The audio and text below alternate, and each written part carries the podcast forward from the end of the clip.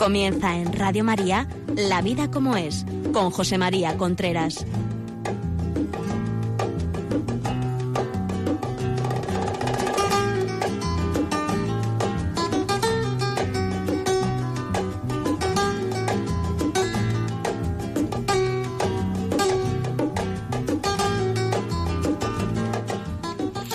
Buenos días, amigos, aquí estamos nuevamente en La Vida Como Es, el programa en el cual cada quince días hablamos de temas relacionados con las relaciones de pareja, la educación de los hijos, la vida en familia.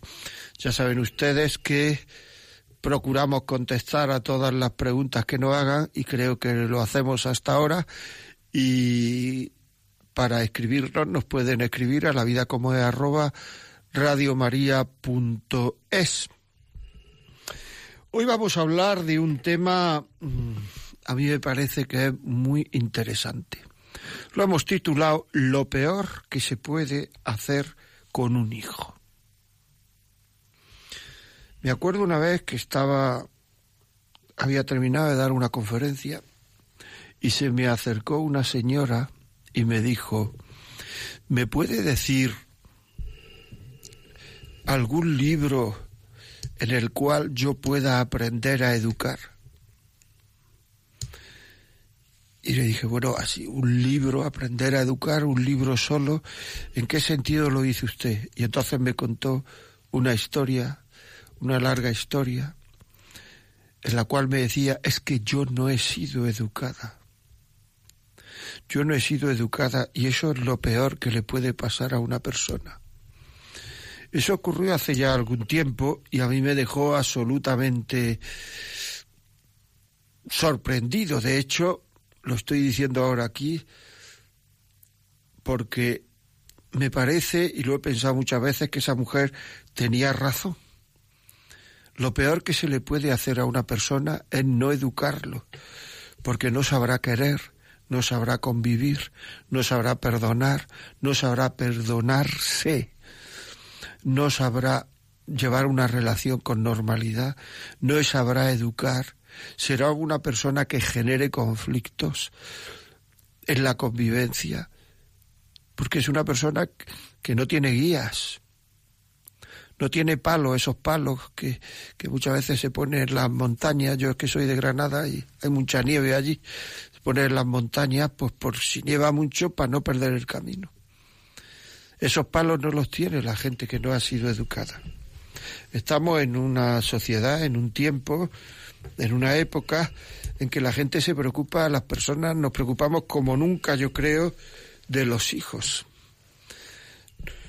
Nos tenemos mucho cuidado con ellos, nos preocupa muchísimo la salud, el descanso, el aprendizaje, las actividades extraescolares. Muchas veces los volvemos locos con actividades extraescolares, que aprendan música, que aprendan piano, que aprendan pádel, que aprendan tenis, que aprendan inglés, que aprendan un, ter- un segundo idioma, que aprendan, que coman bien, que se preparen muy bien para ganar dinero en el futuro, para ser unos buenos profesionales. Y yo no digo que todo esto no sea importante, si se hace con la mesura que indica la prudencia. Lo que sí digo es que hay otras cosas quizás más importantes de las que preocuparnos. Todo eso que he dicho, todo eso de aprender cosas, son cosas que uno recibe, están fuera de uno. Está en el terreno del tener, tiene dinero, tiene un buen conocimiento de sí mismo, tiene, perdón, un buen conocimiento del inglés, tiene un buen conocimiento. Es decir, son cosas externas a la persona. Esas cosas no lo hacen mejor persona ni peor persona. El saber piano, el saber, todas estas cosas te sirven, el saber inglés te sirve para encontrar más fácil trabajo, te sirve para... Pero los padres me parece que ahora no están educando en valores. Están muy preocupados del hijo como persona física e intelectual, pero están muy poco preocupados del aspecto convivencial, de convivencia, del aspecto relacional, comunicación con los demás, está muy preocupado de la felicidad de sus hijos. Sí, sí, sí, están muy poco preocupados de la felicidad de sus hijos. Están muy preocupados del bienestar de los hijos. Del bienestar. Hay una gran preocupación por el bienestar. Pero no hay ninguna preocupación, o muy poca en muchísimos padres, por el bien ser de sus hijos. Y la felicidad no está en el bienestar. Una persona puede tener mucho bienestar y ser profundamente infeliz.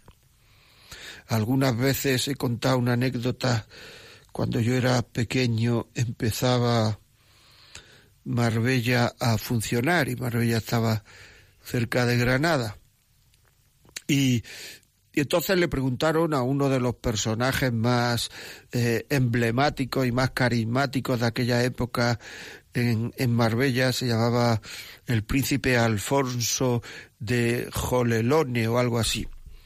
Le preguntaron, usted que conoce a muchos ricos, en un programa de televisión, blanco y negro, me acuerdo perfectamente, usted que conoce a muchos ricos, ¿conoce a muchos ricos felices? Y contestó este hombre, a ninguno. Yo no conozco a ningún rico que sea feliz. Esto no quiere decir que no sea posible, ¿eh? Lo que quiero demostrar con esto es que el bienestar no tiene nada que ver con la felicidad. Porque uno puede tener muchísimas comodidades, que es con lo que tiene que ver el bienestar, y ser profundamente infeliz, porque el bien, la felicidad proviene de dentro de uno. Claro, si en eso no es educada una persona, en lo que hay dentro, en vivir valores, ¿qué es un valor? Un valor es algo que si lo vivimos nos hace mejor persona. Eso es un valor. Todo aquello que viviéndolo nos hace mejor persona. Existen unos valores en la convivencia en casa, unos valores en la convivencia en el trabajo, unos valores en la convivencia en el colegio, unos va- valores en la convivencia con los amigos, con los vecinos, con los conocidos. Una serie de valores. Por ejemplo, voy a hacer una serie de preguntas. ¿Nos preocupa si nuestros hijos saben pedir perdón? Cuando se equivocan, piden perdón. Cuando hacen algo mal, piden perdón. O se justifica. No empieza a decir, no, es que este me ha... No, pues tú has hecho mal esto, pues ya está. Perdón, y se acabó. ¿Nos preocupa si es buen amigo? ¿Si le miente a sus amigos? Si coge lo que no es suyo, si cumple lo que dice. ¿Le hablamos algunas veces nosotros del amor a la verdad? ¿O mentimos delante de él también, en función de lo que nos conviene? Porque no nos olvidemos que ahora mucha gente dice, pero bueno, ¿qué le pasa a los niños? Los niños hacen lo que siempre. No les pasa nada que no le haya pasado siempre. Los niños nacen, miran a sus padres, a ver lo que hacen sus padres. Si sus padres cuando les conviene mienten, si sus padres le mienten, se mienten el uno al otro, si sus padres se tratan a voces, si sus padres se tratan sin respeto, todo esto es enseñarlo a funcionar como persona. O bien o mal, pero lo estamos enseñando. Con nuestro comportamiento personal estamos en, enseñando a nuestros hijos a, a, a, a funcionar, a vivir como persona. Y esto es importante. Y esto parece que nos preocupa menos.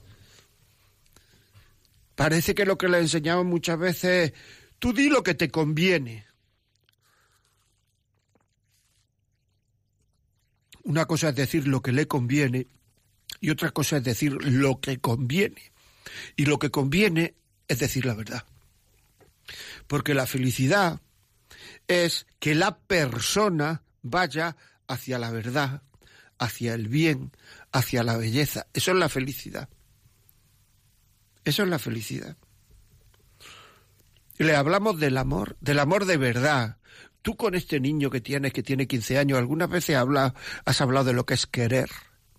¿Le has, le has mostrado con tu comportamiento en casa lo que es querer al otro, a tu marido, a tu mujer, como con tu comportamiento, siendo delicado, tratándola con delicadeza, diciéndole algunas veces que se vaya a la cama porque está cansada, viendo las películas que a ella le gustan. No coge uno el mando y ya, yo pongo aquí lo que me gusta, ya sé que a ella no le gusta esto o a él, vamos, estoy hablando quizás demasiado como hombre, a él o a ella, o sea, no le gusta esto, pero que se aguante, yo le he cogido esto. Todo eso a los niños se queda, y los estamos enseñando a comportarse, y eso parece que no nos, inten- nos interesa. Lo que nos interesa es que nos traiga un seis en matemáticas.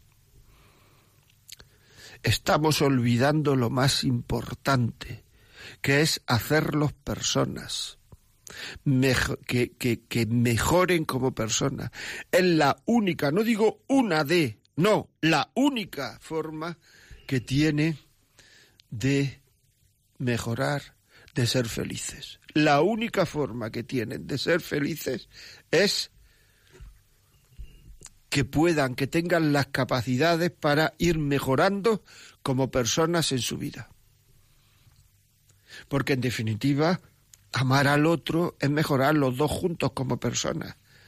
El amor a una persona ya es un, una mejora, una oportunidad de mejorar yo como persona. Pero para eso tengo que tratarla con delicadeza, tengo que muchas veces tratamos mejor a los vecinos que al, que al marido, que a la mujer, tengo que tratarla sabiendo lo que espera de mí, tengo que saber que mi función principal en la vida es hacer a él o a ella feliz, y eso lo tienen que saber los niños, si no, no los estamos educando, ¿eh? El otro día eh, me dijeron una chica que es directora de varias residencias de ancianos. Le dije yo, es que hay que ver, la gente muchas veces no va a ver a sus padres, etcétera. Y entonces ella me dijo, es verdad, pero tienes que tener en cuenta que es que muchas veces los padres no se han preocupado de los hijos. Los hijos lo importante es que estuvieran sanos. Les daba todo lo demás igual. Y que aprendieran a, a irse por su cuenta. Nunca han sido corregidos los hijos, nunca se le ha dado buen ejemplo. Todo lo que se le ha visto eh, ha sido, todo lo que han visto en casa ha sido muy egoísta, para mí lo mejor, yo lo que quiero es, o sea, la casa también era una selva en que aquí lo que tiene que hacer uno es defenderse de los deseos de los demás para que yo pueda cumplir mis caprichos. Esto que estoy diciendo puede parecer duro, pero es que eso es así como se ve. Yo recibo chavales, recibo gente, recibo matrimonios, y muchas veces, o sea, el mero hecho de preguntarle a un chaval, ¿tú has ido alguna vez con tu padre por ahí a, a, a tomarte una Coca-Cola? Y dice, yo no, nunca. ¿Pero tú has ido con tu padre a algún sitio? Dice, no. O sea, yo he ido con mi padre a, pues a donde hay que ir, que vamos todos, que tal, pero especialmente darme un paseo yo con mi padre hablando, no lo he hecho nunca. Qué triste, ¿no? Y es que las cosas que creemos que... que tenemos todo el tiempo del mundo para hacer, como puede ser la educación de los hijos, pues al final pues no las hacemos, se nos van los hijos de casa y no hemos hablado nunca a solas con ellos. No nos han visto nunca pedir perdón. ¿Cuántas veces a ti que me estás oyendo te ha visto tus hijos pedir perdón? A ver. Y si eres cristiano, pedir perdón a Dios. ¿Cuántas veces han visto tus hijos confesarte a ti? ¿Cuántas veces te han visto tus hijos? Respóndete. Uno de los mayores miedos que hay en la, en la actualidad es el miedo a la verdad, que es un tema de locos. Pero lo que es ya suicida es el miedo a la verdad personal, porque si uno tiene miedo a la verdad personal es que no puede mejorar. Si una persona ahora dice, pues efectivamente, no me han visto mis hijos nunca, nunca, yo qué sé, pedir perdón, confesarme, pues podrá mejorar, decir, bueno, me tienen que ver. Pero si uno dice, no, es que no sé cuánto, etcétera, etcétera, pues sigue como está, no mejorará. La disculpa, la disculpa. ¿Cuántas veces le has dado la razón a tu marido, a tu mujer, en cosas que no tienen importancia? Sencillamente... Bueno, porque como no pasa nada, es una muestra de cariño. Estoy seguro que lo has hecho con tus hijos. Dale la razón en cosas que no tienen importancia, pero con el marido o la mujer, que los niños están aprendiendo a querer al otro, Eso no se hace nunca, porque mucha gente considera que la soberbia, el orgullo, es una virtud. Es que si yo tengo razón, ¿cómo le voy a decir? ¿Y qué? Que tenga razón. Sí, pero esto es lo que tiene razón. Es tan importante como para armar un lío y deseducar a tus tres hijos, tus cuatro hijos, tus dos hijos, tu hijo. No, pues entonces da, no pasa nada. Quitarle importancia a las cosas. Hay que saber reírse de uno mismo. Nunca ha habido tantos libros de autoayuda, tantos psiquiatras, tantos psicólogos, tantas historias. Muchísimas de estas cosas están producidas por falta de saber perdonar y perdonarse. Es que mis hijos están peleados, es que no se hablan entre ellos, es que no sé. ¿Por qué? Porque uno de los dos tiene que decir primero perdona y tiene que perder algo de su razón. Pero como eso no lo hemos enseñado nunca. Y si lo hemos enseñado, ellos no lo han cogido. Porque muchas veces, para que los niños cojan las cosas, no hay que hacerlas una, dos, tres, cuatro veces. Hay que hacerlas muchas veces, de forma habitual. Que ellos digan, mi padre, mi madre, en este caso, harían esto. Bueno, vamos a poner un poquito de música y seguimos hablando de qué es lo peor que se le puede hacer a un hijo.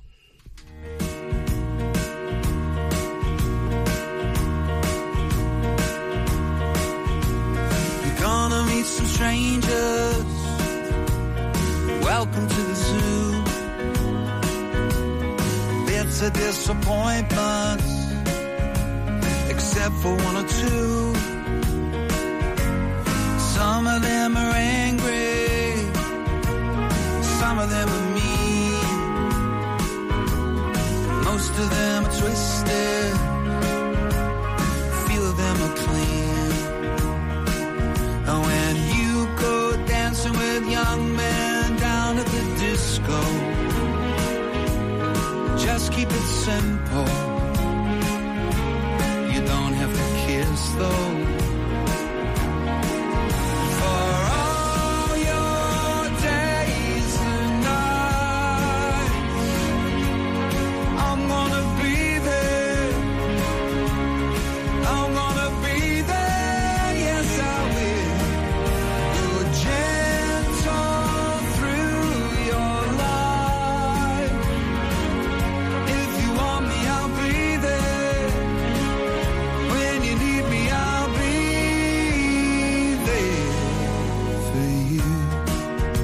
Seguimos aquí hablando en La Vida Como Es, lo peor que se le puede hacer a un hijo. Ya saben ustedes que las preguntas que tengan las pueden hacer a lavidacomoes arroba radiomaria.es. lavidacomoes arroba radiomaria.es. Y seguimos. Les hablamos a los niños de la vida y de la muerte. Así, la vida y la muerte, sí. O sea, que ellos no son personas necesarias. Es lo que se llaman seres contingentes. Que si ellos no hubieran nacido, si ellos no hubieran nacido, el mundo sería igual. Que no son el centro del universo.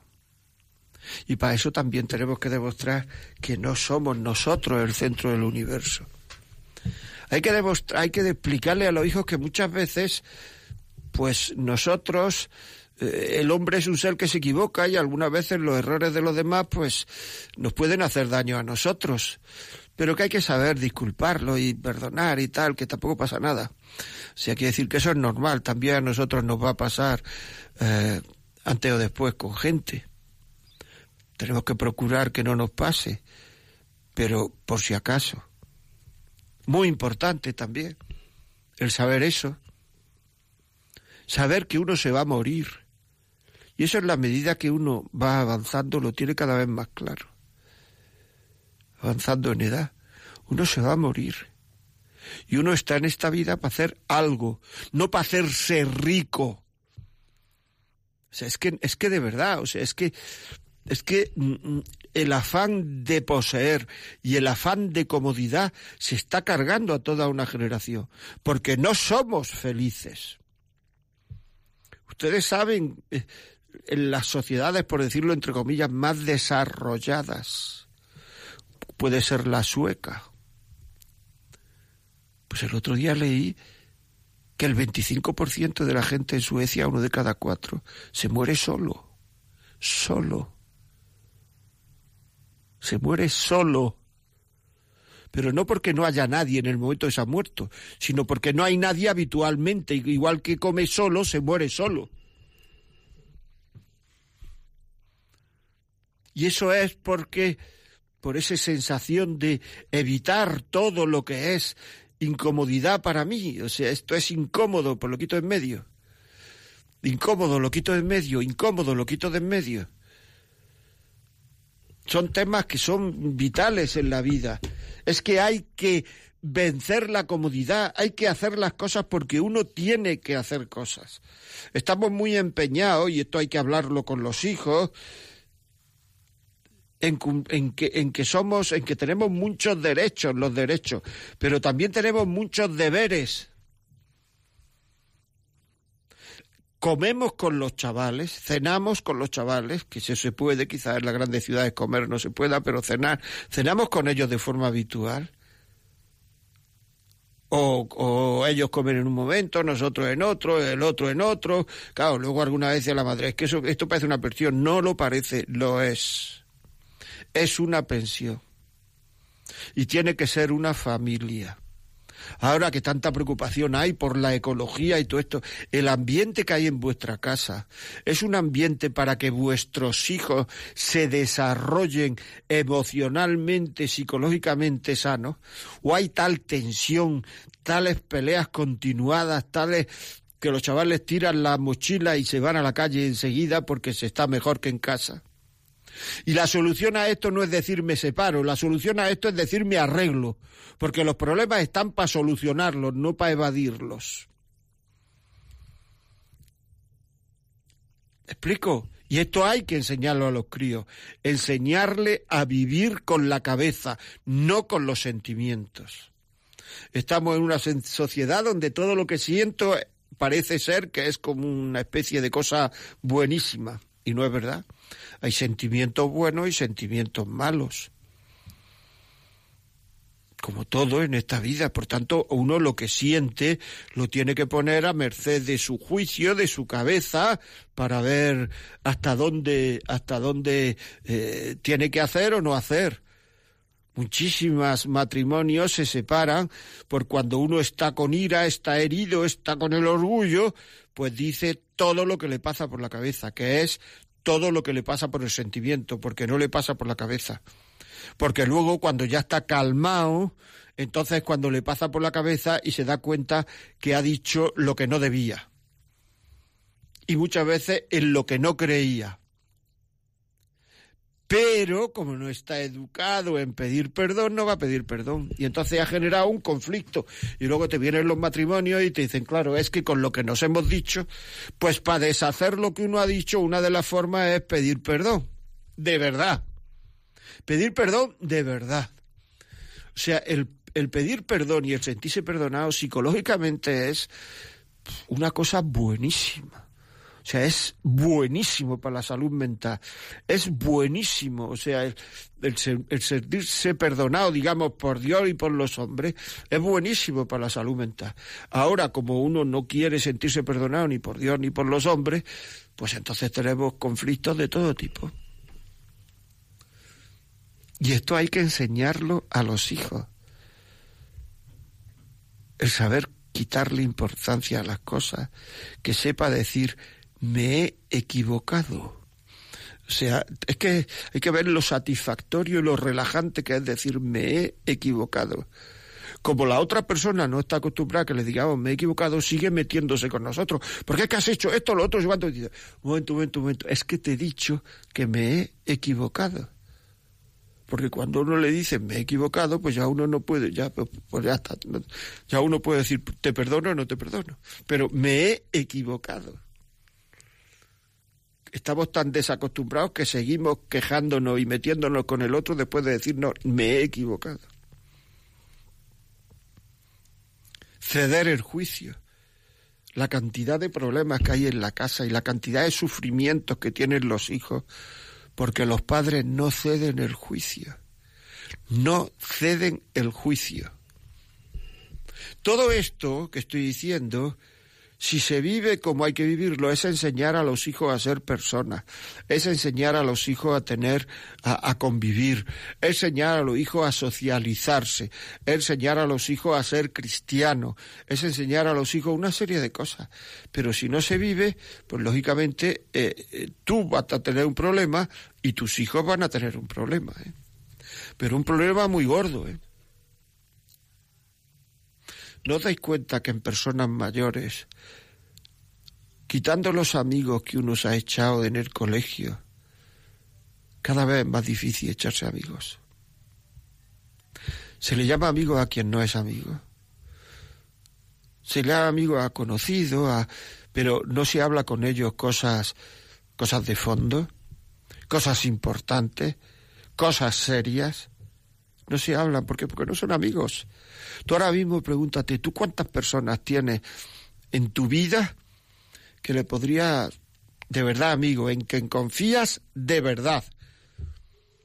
Que no sea tu madre, que no sea tu padre, gente que no es de la familia. A ver, ¿cuántas hay? ¿Por qué? Por la dificultad de echarse amigos, porque la amistad exige una entrega, y aquí no quiere entregarse ni su padre, yo a lo mío. Y eso es lo que le estamos enseñando a los niños, y lo estamos enseñando a los niños a ser infelices. Lo peor que se le puede enseñar a un hijo es a no querer, y no querer fundamentalmente es yo a lo mío, que es lo que le estamos diciendo muchas veces de una manera continuada, aunque no nos demos cuenta y aunque no lo hagamos con mala intención. Pero le estamos enseñando muchísimas veces, yo a lo mío. Yo a lo mío. O sea, es que no tengo ganas de ir a jugar al fútbol, mamá. En vez de decirle, mira niño, si te has comprometido con los chavales del colegio a jugar al fútbol, te vas a jugar al fútbol. Pues entonces le decimos, dile que ha venido la abuela y que no puede salir. Nada, miente y así haces lo que a ti te pide el cuerpo. Es así. Y luego decimos, es que este niño, ¿dónde ha visto esto? En casa. No quepa la menor duda. Los hijos donde ven las cosas son en casa. En casa. Muy importante. La televisión, todo lo que se ve en la televisión, le dejamos ver en la televisión, todo lo que la televisión tiene de sí, todo lo que... pues entonces la hemos liado. Es que no se puede, no se puede. Hay que saber poner, porque es que lo que están viendo en la televisión muchas veces es como si lo dijéramos nosotros, porque hemos permitido que lo vean en televisión. Bueno, vamos a abrir el teléfono para empezar las llamadas. Eh... eh Abrí el teléfono para empezar las llamadas. Eh, sí, voy a decir el número. El número es noventa y uno, uno cincuenta y tres, ochenta y cinco cincuenta. noventa y uno, uno cincuenta y tres, ochenta y cinco cincuenta. Llamen y cuenten lo que les parece este tema. A mí me interesaría si hay algún testimonio de perdón. Es decir, de testimonio de... que a uno le ha costado mucho perdonar y ha perdonado. Es decir, es un tema muy importante, para que, porque el perdonar muchas veces cuesta mucho, y el olvidar cuesta mucho. Olvidar no quiere decir que ya olvidemos, y no, olvidar quiere decir que no volvamos a sacar, a sacar, a, a, que no volvamos a sacar esa conversación. Eso es lo que quiere decir olvidar. Porque olvidar así de una manera radical sería que uno tiene eh, Alzheimer. Pero olvidar, pues, quiere decir que me acuerdo, pero no lo vuelvo a sacar eso. Seguimos. Me dijo una vez un médico que era el... me dijo que lo podía contar. Estuve dando un, un curso en un hospital sobre... comunicación, y me dijo una vez un médico, yo soy el jefe de servicio del área de paliativos de este hospital. Todo en que entra aquí, hay mucha gente de la que viene a mi unidad que lógicamente se muere, pues están paliativos. Antes, decía, cuando se moría el abuelo, las mamás le decían a los niños, el abuelo está en el cielo. Ahora dicen, el abuelo se ha ido. Y entonces el niño le produce un, una sensación dura, difícil. O sea, que el abuelo se ha ido. Y ha dejado llorando a la abuela, a mamá, a mi tío tal, a mi tía tal, porque se ha ido. ¿Nos damos cuenta de lo que estamos diciendo? Porque no le decimos que está en el cielo. Porque es que a lo mejor si le digo que está en el cielo, me meto en un lío. Y me recuerda cosas que yo no quiero plantearme. En todas las civilizaciones, todas las civilizaciones, ha habido muchísima gente. O sea, el noventa y tantos por ciento de la gente desde que el mundo es mundo. Y esto se puede estudiar en filosofía, ¿eh? O sea, ha aceptado la existencia de un Dios. Porque ha interesado. Porque el hombre se ha visto débil y sobre todo que tiene un final aquí en la tierra. Y la gente ha creído en Dios, esto se puede estudiar, el noventa y tanto por ciento de la humanidad ha creído en Dios. Desde que el mundo es mundo. Desde que se tienen noticias, claro. Ahora no queremos plantearnos ese tema. ¿Por qué? Pues sencillamente porque nos parece, no hay otra razón, ¿eh? Nos parece que Dios nos quita comodidad. Que seguir los planes de Dios nos quitan comodidad. Así de claro, así de sencillo. Y entonces, ¿qué le ocurre? Que no le hablamos a los niños de estos, de estas cosas. Y entonces decimos, no, cuando tenga dieciocho años que elija, ¿qué va a elegir? Si no sabe nada y todas las hormonas revolucionadas, cuando tenga dieciocho años, ¿qué va a elegir? ¿Por qué le das, por qué le das papilla y cereales y todos estos temas? Pues que elija cuando tenga dieciocho años. Es que se me muere. Ah, claro que se te muere. Pero es que como persona, si no le hablas de estas cosas y lo enriqueces y le, y le dices, se te muere como persona. Claro, se te muere como persona y eso no te importa. Que se muera como persona no me importa.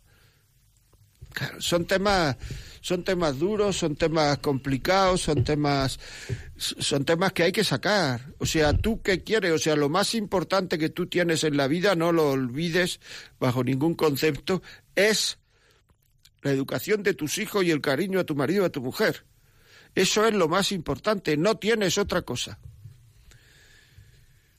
noventa y uno, uno cincuenta y tres, ochenta y cinco cincuenta. Que llamen todo el mundo opinando lo que quiere opinar. Estrella, buenos días. Hola, buenos días. ¿Qué me cuenta? Pues mire, usted estaba hablando sobre el perdón. Entonces yo le quería comentar que yo tengo un hijo que ha estado nueve años apartado de mí, de mi casa, de todo. O sea, yo soy, él es hijo único, yo soy hija única, mis padres murieron, mi esposo murió y él era mi única compañía, ¿no? Yo me pasé esos nueve años pidiéndole al Señor siempre como Santa Mónica, Dios mío, Dios mío, y lo conseguí. Hace tres meses, mi hijo justamente me fue a buscar a misa. Estaba yo sentada en la iglesia, él llegó, mire padre, yo, o usted no es sacerdote, perdón. No, no, no. Yo llegó a misa. Tengo tres hijos. dime, dime, dime. Mi hijo, se, mi hijo se sentó a mi lado, trajo a mi nieto, que yo no lo conocía. Y hasta el día de hoy, yo no he vuelto a hablar de mi, con mi hijo, qué sucedió, qué pasó, la soledad que yo he sufrido, la pena que yo he tenido, porque él lo sabe. Entonces yo le aconsejaría a las personas que pasen este trance tan horroroso, horroroso, porque eso es horroroso, usted no saber de ello. Entonces yo le diría a todas estas personas, me costó un poco las primeras semanas, padre, el perdón, pero yo sentía en mi interior una cosa rara. Entonces, ¿qué pasa? Que un día, porque suelo ir a misa por las tardes también, el sacerdote dijo unas palabras que yo dije, Dios mío, esto me lo has dicho a mí, dice, Vamos a ver, ustedes se han parado a pensar cuántas veces Dios a ustedes les ha perdonado. Ese día, Padre, lo poquito que yo tenía en mi interior se me borró. Se me borró total. Entonces, hasta ahora, Padre, hasta ahora. Yo no tengo que estar revolviendo y por qué, y por qué sabes que mamá ha estado sola, sabes lo que mamá ha sufrido. No, Padre, no. A disfrutar, no me diga usted, Padre, a disfrutar con el nieto. Con el hijo y con el nieto. Con el hijo y hemos pasado la Navidad juntos después de nueve años y muy felices y muy contentos, muy contentos, pero claro, a la intercesión de Dios y de María Santísima, claro, porque... y de Santa Mónica. Sí, señor. Muy bien, muchísimas gracias, un buen testimonio, sí señor, es que hay que saber hablar de todo, ¿eh? No, que, que llamáis y no solamente del perdón, sino de lo que queráis, de, de las consideraciones que queráis hacer. Ya os he dicho muchas veces que esto es lo que más sirve el programa, vuestras llamadas. ¿Por qué? Porque es vida, es vida. noventa y uno, uno cincuenta y tres, ochenta y cinco cincuenta. Antonia, buenos días. Hola, buenos días. Feliz Año Nuevo. Igualmente, mujer, ¿cómo estamos? Bien, gracias a Dios. Pues digo, es que lo mismo que estoy deseando de escuchar el programa siempre que se transmite por Radio María, digo, también tenía ganas de darle las gracias y, por tanto, buenos consejos. Que Dios nos ayude a ponerlos todos en práctica con su gracia, con la gracia de Dios. Y desearle eso, pues un feliz Año Nuevo lleno de la gracia y el amor de Dios. Y que siga haciendo tanto tanto bien con esos buenos consejos. De verdad que tanta falta hacen en esta vida. Muchas gracias. ¿Qué tiempo hace por Granada? Mm, frío. Hoy parece que hace un poquitín menos, pero estos días bastante frío, bastante frío. Sí. ¿Soplaba aire de la sierra o no? Bueno, el caso es que mucho aire no, pero claro, como está la sierra, gracias a Dios, con bastante nieve, pues entonces el fresquito nos viene, pero a mediodía da gusto de estar por ahí, por el sol, se pone la gente a tomarse una cervecilla en las terrazas y todo, pero por la noche y por la mañana temprano mucho frío, mucho frío. Muy bien, muchas gracias, Antonia, buen año. De nada, que Dios bendiga a todos. Hasta luego. Y muchísimas gracias, Radio María. ¿Qué haríamos sin ella con tantas cosas buenas como aprendemos por ella? Así es, muy bien. Muchísimas gracias. Muchas gracias. Un, un abrazo para todo Radio María y todos los programas tan buenos que, que retransmiten. Muchas gracias. Damián, buenos días. Hola, buenos días. ¿Qué me cuenta? Pues mire, primero darle las gracias por el programa, que es una ayuda. Y que... Muchas gracias a ti por escucharlo. Dime, dime. Bueno, el caso es que ha dicho usted que nuestra misión es querer a nuestra mujer y educar a nuestros hijos. Yo creo que la primera parte tiene razón, que es darnos cariño al hombre y la mujer y formar un hogar. Pero la segunda parte, lo de educar, también tiene razón, pero es que llega una edad que es no, no es que sea difícil, es que no nos dejan educarlos. Ya llega una edad que ellos, eh, los padres, pasamos a ser, como no sé cómo explicarlo, pero para ellos lo más importante del mundo son sus amigos. Entonces, si tenemos la suerte de que sus amigos son buenos, pues todo funciona bien. Pero si no son tan buenos, pues funciona regular, y si son malos, pues funciona mal la... la relación con nuestros hijos. Bueno, vamos a ver, a, a nadie se le pide que haga lo que no puede. O sea, ustedes lo que tienen que hacer, y lo que yo quería decir, es educar a sus hijos. Luego los hijos son libres. Claro, pues... pero eso no, no, nos causa mucho mucho daño, mucho daño. Porque, pero eso... eh, después de, diez, de, diez, de quince años, eh, dándole amor, queriéndolos, educándolos, diciéndole cosas, que hay, a los hijos hay que decirle muchas cosas, entre ellas muchas, muchas veces que no, muchas veces que no, hay que decir que no, pero a partir de, de un día, ese que no, que antes era un, un que no, que se hablaba, que no por esto, que no por lo otro, pero llega un día que ese que no casi se convierte en un portazo por su parte, porque es que no tú, pero sí mi amigo o, o el otro, como ahora les llaman colegas, mi, mi que sí que me que sus padres se lo permiten, que sí que tú es que eres distinto. Bueno, que... bueno pues a la entonces yo contra, con, contra eso, contra eso es un dolor muy grande, es que se siente una impotencia, y no voy a decir una pérdida de tiempo, porque eso no es cierto, porque el amor que se que se le da a un hijo y el que recibe hasta hasta que se hace tienen cierta edad. Y yo tengo hijos mayores que después han vuelto. Claro, pero vamos a ver, este tema pero, de, de mis amigos y tal, usted no se lo ha dicho a sus padres, porque yo se lo he dicho a mis padres. ¿Eh? Si eso es siempre, lo hemos dicho todos, siempre. Si los, los chavales en la adolescencia y hemos sido siempre rebeldes, porque si no, a lo mejor es que estábamos enfermos. Pero no, no, yo, yo he sido muy rebelde también, mi, mi hermano, pero no como ahora. Bueno, porque no como ahora, porque antes usted era el que era rebelde y quien lo soportaba eran sus padres. Y ahora usted es el que soporta. Vamos a no ser negativos. Vamos a creer que diciendo las cosas a los chavales, los chavales siempre nos van a tener como referencia. Ahí, ahí está. Y siempre sabemos lo que le han enseñado. Y ellos tienen su libertad, si, si, si nos gusta o si no nos gusta, o si, pero ellos tienen su libertad, pero saben dónde está el faro. Y la, y el faro somos nosotros. No hay que, que, que perder la esperanza. Bueno, seguimos. Marisa de San Fernando, que me dicen que ya no, que ha colgado. Bueno, pues que llame otra vez. Marisa está. Marisa, buenos días. Hola, buenos días. Mire, en primer lugar, felicitarle porque me ayuda muchísimo lo, la, lo que usted dice.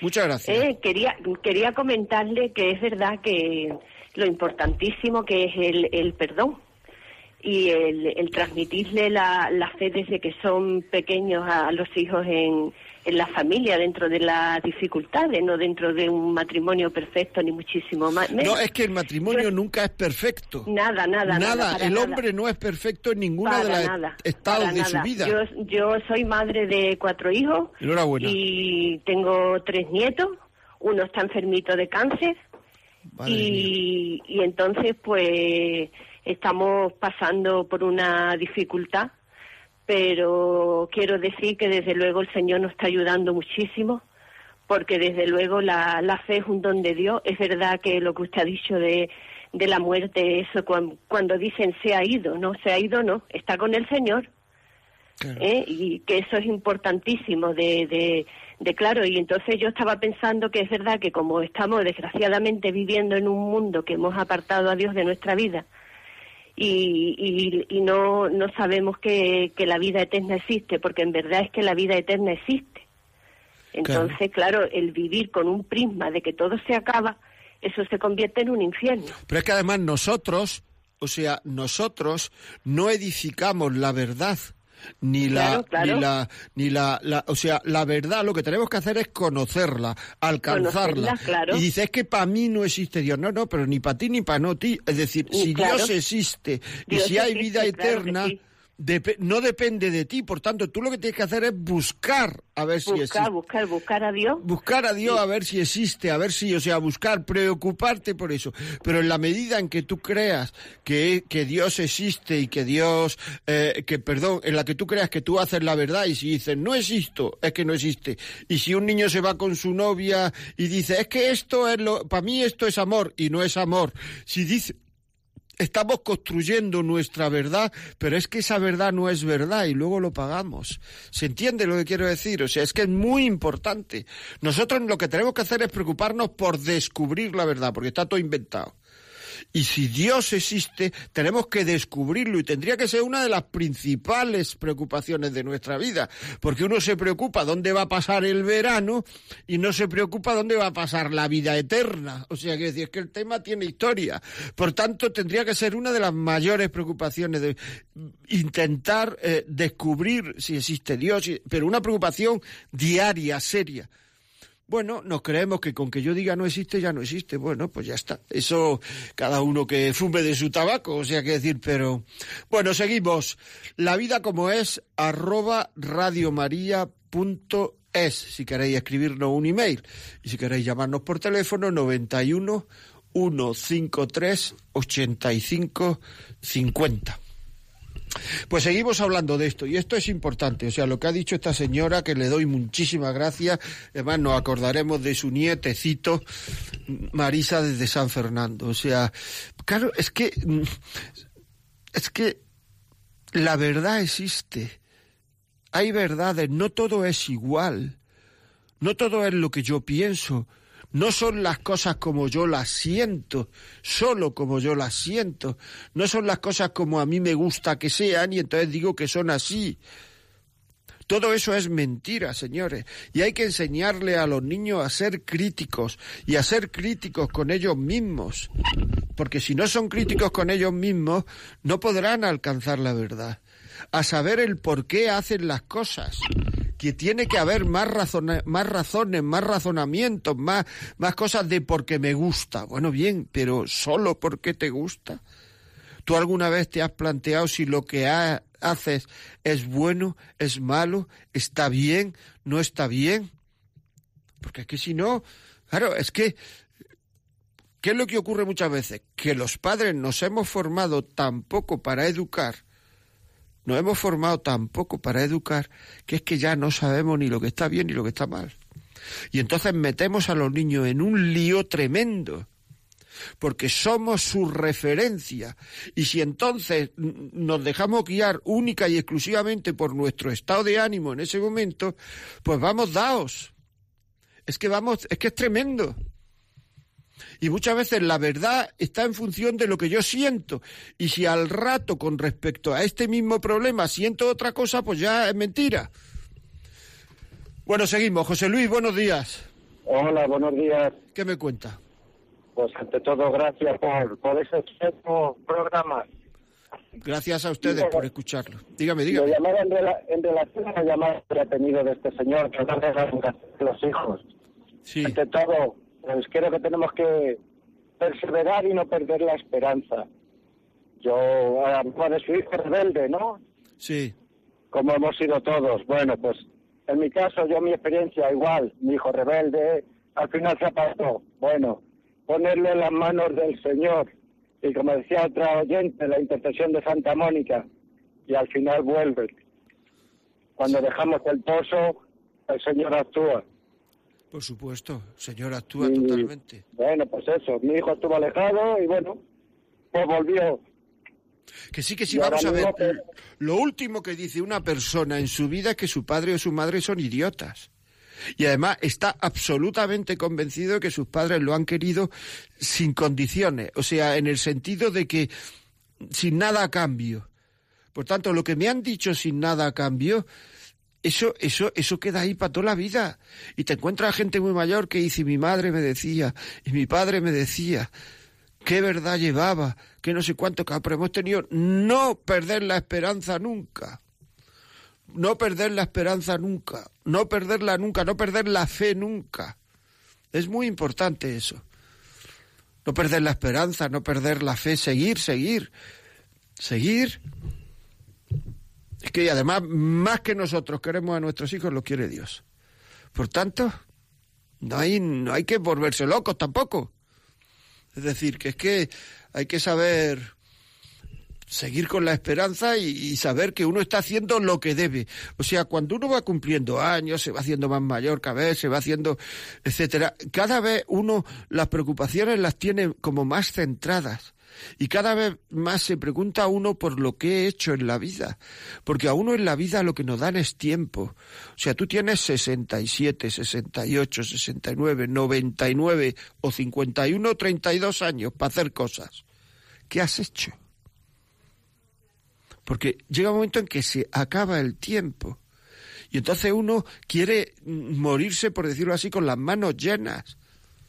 Me acuerdo una vez, me produjo una tristeza tremenda.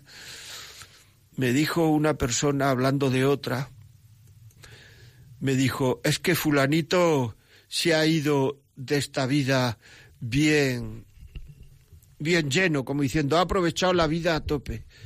Y digo, ¿por qué? Dice, porque se ha acostado con todas las mujeres que le ha dado la gana y ha comido en todos los restaurantes, más no sé cuánto. Me dio una lástima. O sea, eso es lo que ha hecho el tío en la vida. Y eso es vivir la vida a tope. Algunas veces va uno a, a funerales, a cosas de... Entonces, o a tanatorio. Y te dicen los familiares, no, era bueno, porque no robaba, no pegaba, no mataba, pero ¿de qué me estás hablando? O sea, es igual que si uno dice, no, era bueno con su mujer, no la pegaba, no la mataba, no la... O sea, habrá que hacer cosas en la vida, no solamente no matarle y no pegarle y no robar. Habrá que hacer otras cosas, habrá que hacer cosas positivas. Seguro que tu padre ha hecho muchas más cosas positivas que que no pegaba, no robaba, era bueno. Y es que cuando uno se plantea, claro, el tema, pues, hombre, cuando uno se plantea muchas veces es que eh, se nos ha ido la vida, se nos va la vida. Siempre uno puede pedir, puede poner el reloj de la vida a cero. ¿Cómo? Pidiendo perdón a Dios y a los demás. Los demás no lo aceptan, no pasa nada. Dios lo va a aceptar siempre. Y ahí poner el, el, el reloj a cero de la vida, aunque uno tenga noventa y nueve años. Y a partir de ahí, querer. A partir de ahí, querer. Lo importante no es no caer, lo importante es levantarse siempre. Y estas cosas hay que enseñarlas a los hijos. Si no lo estamos enseñando, eh, pues eso, a cuidar su físico, su cuerpo siempre. Su salud, su cuerpo, pero no su espíritu, no su inteligencia más profunda, no el conocimiento de ellos mismos, no el conocimiento de verdad. Le estamos enseñando técnicas, tecnología, pero no la verdad, lo que de verdad importa. Lo que de verdad importa. Muy bien, pues ya saben ustedes que si quieren escribirnos, la vida como es arroba radiomaria punto es. noventa y uno, uno cincuenta y tres, ochenta y cinco, cincuenta. Seguimos. Los hijos tienen que saber que el dinero es un medio. Es decir, que uno no puede pasarse la vida intentando conseguir medios para vivir, porque el dinero no te hace feliz. Está en el campo del tener, como he dicho antes, y el dinero es un medio para vivir, pero es un medio en el momento en que uno lo confunde con un fin, que parece que muchísima gente lo tiene confundido con un fin, se acaba la mejoría personal. Cualquier persona que quiere mejorar como persona, fíjate lo duro que estoy diciendo en este, en este razonamiento, cualquier persona que quiere mejorar como persona, tiene que saber que el dinero es un medio. Porque o mejora uno como persona o se va detrás del dinero, del poder, del sexo. Y en la medida en que, por supuesto, hay un sexo bueno, por supuesto, hay un poder bueno, hay un poder, eh, hay un dinero bueno. Pero todo esto como medio. En el momento en que sea un fin, se acaba. Se acaba la mejoría personal. Y entonces es muy difícil amar, es muy difícil mantener la vida entera con la misma persona, porque porque no hay amor, porque es que el amor lleva a que yo tengo que mejorar como persona. En la medida en que yo dejo de mejorar como persona, dejo de querer al otro. Y quiero menos a mis hijos, porque el corazón humano no puede estar estable, o se agranda y cada vez uno tiene más capacidad de querer. Y eso es así, es decir, el corazón se agranda y cada vez tiene más capacidad de querer, en la medida en que le estamos metiendo cariños nobles, o se va empequeñeciendo cada vez más y cada vez se quiere uno más a sí mismo. Y en la medida en que uno se quiera más a sí mismo es incapaz de educar, es incapaz de mantener un matrimonio, es incapaz porque va a lo suyo, a sí mismo. ¿Se entiende? Por tanto, esto es lo que de verdad importa. Este es el no hablarle a los hijos de estas cosas, el no pensar. Para hablarle, uno tiene que pensar, tiene que estar seguro, tiene que saber lo que uno va a decir, tiene que ser un tema que les ronde la cabeza con una cierta facilidad. Porque para hablarle a los hijos de estas cosas, a uno le tienen que preocupar estas cosas. Si no se hablan de estas cosas en casa, es el mayor daño que se le pueden hacer a los hijos. El mayor daño que se le puede hacer a los hijos es no educarlos. Y si, lo, y si no los educamos, es el mayor daño que nos podemos hacer a nosotros mismos. Bueno, amigos, cada si alguien se ha quedado con alguna pregunta ahí en el tintero, ya digo que respondemos todas, o procuramos, hasta ahora por lo menos lo hemos hecho, creo, pues escriba a Radio María, arroba, perdón, La vida como es, arroba radiomaria.es. Si este programa creen que le puede servir a alguien o que a alguien le vendría bien, o en fin, lo que ustedes le... que pues llamen a este teléfono que les voy a dar ahora mismo. nueve cero dos, quinientos, quinientos dieciocho. nueve cero dos, quinientos, quinientos dieciocho. Dicen que se lo mande, programa José María Contreras, La vida como es, del día cinco de enero, que se lo mande. y ya está, y se lo mandarán a casa. Y si utilizan podcast, pues dentro de poco, dentro de quizá mañana, está colgado ya, o esta tarde está colgado el programa en el podcast, y lo pueden oír a través del podcast. Pues nada, muchas gracias, que le traigan los reyes muchísimas cosas, sobre todo paz interior, que es lo que mejor, lo que más desea el ser humano, paz y orden interior, que le traigan muchísimas cosas los reyes, y hasta la próxima vez, que será dentro de quince días, a esta misma hora.